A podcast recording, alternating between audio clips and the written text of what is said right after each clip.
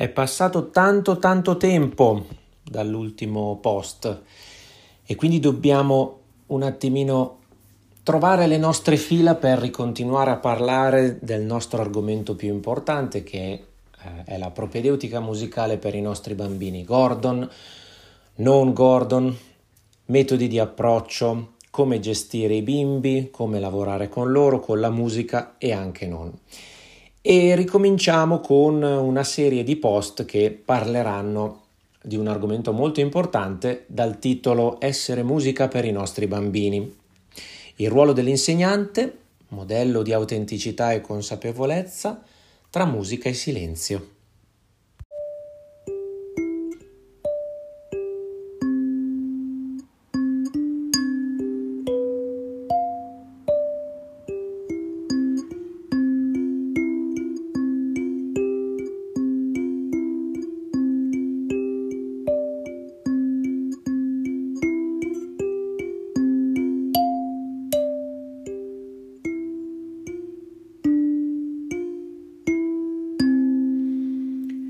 Parlato tanto in questi mesi, a fasi alterne certamente, dobbiamo un attimino raccogliere quello che è lo stato dell'arte. Lo stato dell'arte, almeno mio personale di maestro Riccardo, è avere eh, finalmente terminato un lungo percorso per poi poter procedere anche con un ulteriore titolo all'erogazione dei corsi di musica per bimbi piccoli, quindi da 0 a 6 anni. Ehm, la preparazione è stata lunga, anche perché la prassi Gordon chiede veramente di dover aderire ad un progetto, di farselo proprio e di esserne consapevoli, consapevoli non solo nell'applicazione, ma nel sentire che questa è l'applicazione corretta. Um, la Music Learning Theory di Edwin Gordon è un, è un approccio significativo allo studio e dell'apprendimento musicale, in particolare riferito alla parte appunto infantile. Pertanto, chi ascolta questo post cosa può ascoltare? Può ascoltare contenuti anche musicali, ma può sentire anche aspetti di vita pratica di quello che il maestro deve essere e deve portare per poter somministrare correttamente quello che sono le proprie competenze e la propria musica. La fa da padrone il concetto di audiation, il senso musicale dentro in, in, in ciascuno di noi. Ho già parlato di questa, eh, di questa definizione americana, ma quest'oggi la vogliamo affrontare attraverso una trattazione un po' più specifica, perché il bello di alcune prassi, in particolare della prassi Gordon, è che è supportata da ricerca scientifica la ricerca scientifica è oggettiva, eh, non, non, non, esiste altro che questo termine, quindi è supportata, in quanto ricerca scientifica è, eh, secondo la dottrina popperiana, falsificabile, cioè vale fin quando qualcun altro non trova un metodo o dei, o dei risultati o delle risposte che siano eh, capaci di portare una modifica alla dottrina. La falsificabilità pertanto non vuol dire che io ho ragione finché hai ragione tu, no. Non è una questione di ragione, ma una questione di aderenza scientifica. Quindi il nostro agire anche di educatori non deve essere solo, come dire, me lo permetterete, olistico, basato su un mero sentire. Sento che adesso va bene, quindi lo faccio, sento che adesso non va bene, quindi non lo faccio. Eh no, mi dispiace. Questo è l'ambito della sensibilità, che è come dire il presupposto per ciascuno di noi perché possa agire correttamente all'interno del mondo, ma poi servono criteri di oggettività, oggettività basati su ambiti di osservazione prevalentemente, soprattutto su ambiti di ricerca.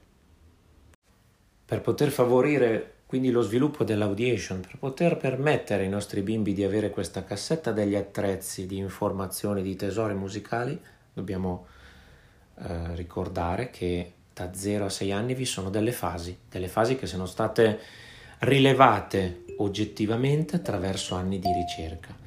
E mm, pertanto il nostro bimbo come impara la musica o che cosa gli succede, attraverso quali, um, quali processi, quali fasi. Vi è una fase chiamata acculturazione, una fase chiamata imitazione e una fase chiamata assimilazione. Queste fasi viaggiano certe volte in parallelo, ma spesso e volentieri ciascuna con il proprio um, andamento. Durante queste fasi i bimbi hanno, sono fasi di apprendimento, quindi uh, vengono esposti a una varietà di brani, pattern ritmici e melodici che vengono poi interiorizzati attraverso l'ascolto. Vengono interiorizzati, non vengono ascoltati, non vengono imitati, non viene richiesta una performance. Un utilizzo di mm, determinati canoni basati sulla brevità, la complessità e la varietà dei brani che vengono proposti fornirà quell'accesso sicuro e non stancante ai nostri bimbi affinché possano prendere atto e prendere parte a questa avventura musicale sonora. La, la Music Learning Theory di Edwin Gordon ha al centro il bambino, ha al centro un sano e consapevole apprendimento musicale. Non è imposto, non è forzato, non è sollecitato, non è richiesto. Non vengono richieste risposte, per esempio ai nostri genitori quando li incontriamo dobbiamo proprio essere sempre molto chiari, noi non ci aspettiamo una performance, noi non ci aspettiamo delle risposte, ci aspettiamo semplicemente che il bambino partecipi con noi, sorrida, sia felice.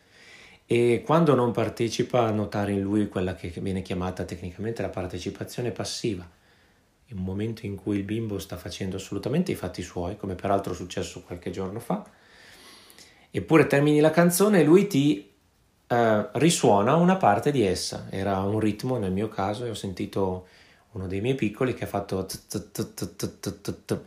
mi sono girato, lo guardo, lui mi guarda e sorride.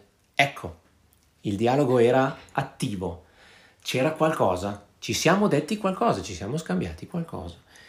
Non è solamente quindi una banale richiesta di, di, di considerazione o di ascolto, ma deve essere un'assertiva presenza delicata e vigile al fine di permettere ai nostri bimbi di poter apprendere.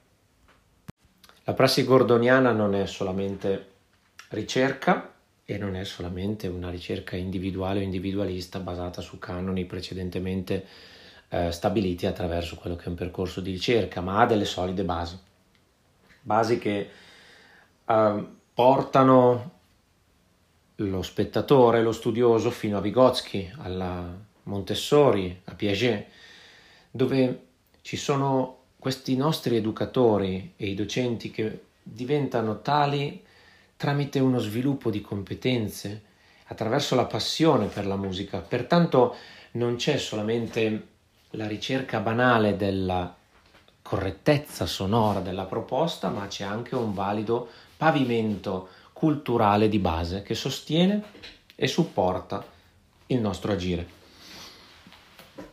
Parliamo di Vygotsky che nel 1992, credo con Pensiero e Linguaggio, credo sia 1992, ha individuato quella che è la definizione di eh, zona di sviluppo prossimale, una zona ovviamente non fisica, ma potrei dire quasi eterea, nella quale si trovano a lavorare, un ambiente nel quale si trovano a lavorare il docente e i bambini. Eh, il docente deve portare eh, al bambino qualcosa in più. Quello che il bambino può fare da solo in un dato momento è senz'altro molto meno di quello che potrebbe fare se fosse assistito, ma non se fosse necessariamente condotto, se fosse semplicemente assistito. Pensiamo in questo caso alla Maria Montessori, al concetto di ambiente, al concetto della presenza dell'educatore discreta e vigile nei confronti dei bimbi. Eh, non insegna praticamente nulla, ma è modello di riferimento. Si pone più avanti del bambino, essendone modello, e attraverso la mente assorbente dei nostri bambini permette ai bambini di poter apprendere, di poter diventare, di poter mescolare, di poter ascoltare, di poter produrre. Um, bisogna saper pertanto individuare però questa zona di sviluppo prossimale? È certo perché se noi non siamo in grado di osservare i nostri bambini, noi non saremo in grado assolutamente di poterli leggere, di poterli vedere, di poterli analizzare, fra virgolette questo analizzare, onde poter proporre loro quello che è il corretto materiale, se potessimo parlare in montessoriano, o il corretto brano musicale in funzione del livello di apprendimento che ha sviluppato in questo momento. Attenzione, in questo momento perché non è una prassi che procede per flag e eh, si va avanti fino al raggiungimento dell'obiettivo, un po' come se fosse un videogioco, no? Ci sono momenti in cui i bambini apprendono, arrivano ad uno stadio e poi per un qualche motivo retrocedono, vuoi per eh, la mancata consapevolezza di quanto hanno, hanno appena raggiunto. E infatti è proprio questo importante. Quando noi sollecitiamo i nostri bambini attraverso un pattern, un pattern di acculturazione, che è un primo pattern di avvicinamento, i bimbi basta che ci diano una risposta e già questo per noi vuol dire che abbiamo attivato un dialogo. Quindi non è necessariamente una competenza, ma è un dialogo. A questo punto noi dobbiamo procedere quasi subito attraverso pattern di imitazione. Certo, perché tu mi puoi imitare solamente se stiamo dialogando. Mm, attenzione al termine imitare e adesso ne andiamo a parlare in maniera specifica. Che cos'è imitazione rispetto invece a che cos'è un modello molto più profondo di apprendimento? Il tema è abbastanza complesso, ma si può sviscerare abbastanza velocemente. Allora, immaginiamo a che cosa vuol dire sedimentare per noi musicisti un brano musicale quando l'abbiamo studiato per mesi. Uh, ne acquisiamo una memoria fotografica, ne acquisiamo una memoria quasi tattile del tasto, una memoria spaziale, ne acquisiamo una memoria, una memoria che però va a storarsi in pezzi della nostra RAM cerebrale di lungo periodo. Il nostro richiamare a livello di memoria fotografica non è proprio usus per tutti. C'è chi con determinate discipline è molto più bravo, c'è chi invece no.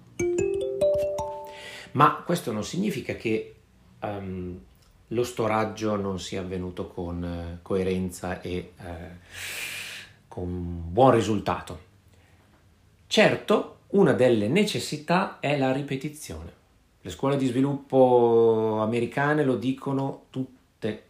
La ripetizione è la base per poter um, imparare, poter far proprio un comportamento, un atteggiamento, per poter comprendere.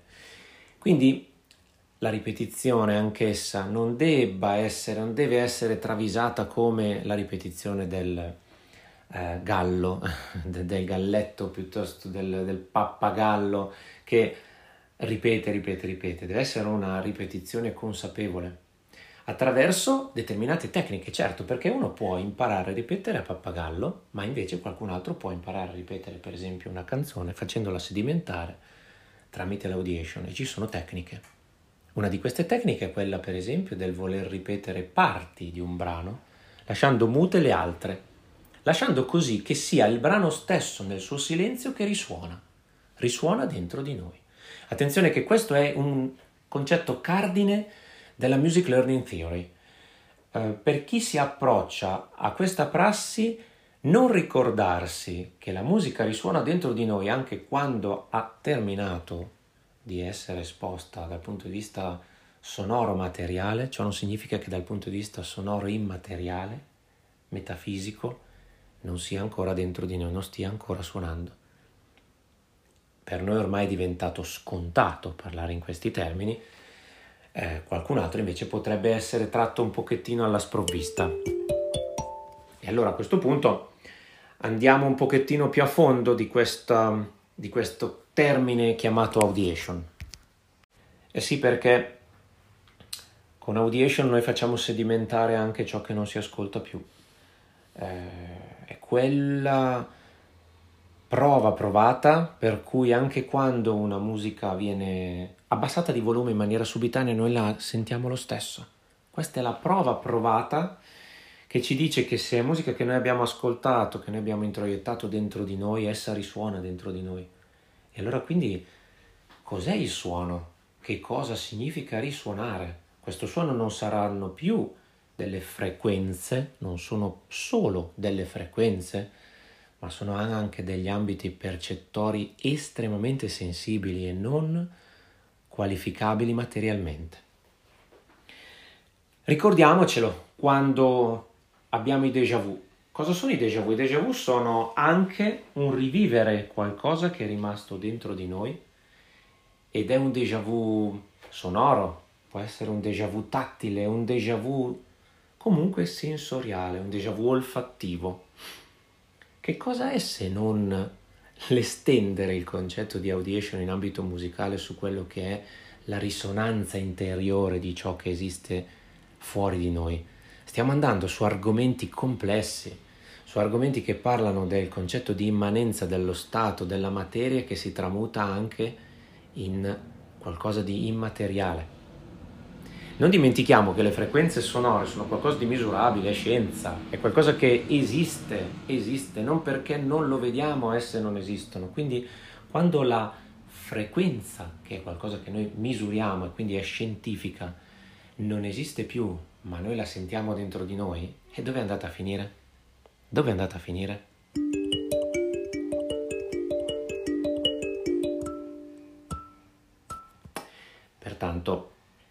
Consapevolezza dell'importanza del somministrare qualsiasi eh, tipologia di stimolo, parliamo un po' psicologicamente, ai nostri bimbi deve portare all'altrettanta consapevolezza che questo stimolo, una volta che viene somministrato correttamente, esso risiede, esso alberga. E ehm, facciamone, facciamone grande tesoro in merito, proprio perché tutte le proposte che vengono somministrate ai nostri bambini non vengono buttate, o meglio, non si può avere la velleità di dire ah vabbè, eh, ha visto una brutta figura, ha sentito una brutta parola e sono certo che se ne dimenticherà. No, no, da 0 a 4 anni e mezzo Bob Proctor ci insegna che ehm, se volessimo rappresentarla in termini fisici, la testa del bambino è aperta, riceve in quello che poi albergerà nel suo subconscio tutta una serie infinita di informazioni che comporranno poi quello che è il loro tesoro di base. E se questo tesoro di base è fatto di lapislazzuli siamo ben felici, ma se è fatto di terra, è fatto di cattive impressioni, è fatto di buio, è fatto di grigi, è fatto di violenza, è fatto di brutti brutte sensazioni, ehm, questo sarà un tesoro che malgrado i nostri bimbi dovranno, dovranno portare dentro di loro. Sappiamo molto bene che a fronte di passati abbastanza controversi, il presente di determinate persone è altrettanto controverso. Non significa che il destino è stato fissato, ma significa che bisogna lavorare, significa che giustamente per fortuna la nostra vita ci dà la forza di poter cambiare, la forza di poter rivedere noi stessi e poter andare a sovrascrivere quelli che sono eventualmente i nostri paradigmi. Ora stiamo deviando verso, una, verso quella che è la scuola di trasformazione personale di Proctor, che ci dice apertamente ciò che semplicemente ci conferma Edwin Gordon. Pensate un po', che quello che viene storato e eh, caricato rilevato, sentito dentro di noi quando siamo piccoli rimane finché siamo adulti. Quello che ci aggiunge Proctor è se devi rivedere i tuoi paradigmi, devi fare un'operazione molto importante. Questo vale per la musica, vale nella scuola di sviluppo della propria persona, vale per il successo, vale per quello che è il concetto di mindset. Qual è il mio mindset nel momento in cui nella vita attuale affronto le, le sfide, il mio mindset è veicolato dal presente, ma è veicolato tantissimo dal futuro, da quello che ho vissuto. E ritornando a bomba in ambito musicale, se io ho avuto poche possibilità di ascoltare musica, il mio presente sarà senz'altro pienissimo di musica, ma non correttamente sostenuto da quello che sarà stato nel passato una, una, una, un adeguato apprendimento. Quindi mi piacerà tantissimo la musica probabilmente non sarò musicista, probabilmente non sarò in grado di cantare, non sarò in grado di comporre, non sarò in grado di improvvisare, non sarò in grado di essere però un artista. E scusate se c'è una certa differenza. Chi l'avrebbe mai detto che mi sarei lasciato così tanto trascinare cercando, anzi cercando, trovando un collegamento fra le immense figure di Edwin Gordon come ricercatore nell'ambito della musica, soprattutto nella parte 06, e l'immensa figura di riferimento per me che è Bob Proctor. Ora andremo avanti nei prossimi post, eh, prossimi podcast attraverso appunto quello che è il tema che ho intenzione di trattare. Il prossimo tema sarà relativo specialmente alla figura dell'insegnante nella prassi Gordon. Intanto buon ascolto www.musicasindapiccoli.it Ciao ciao da maestro Riccardo.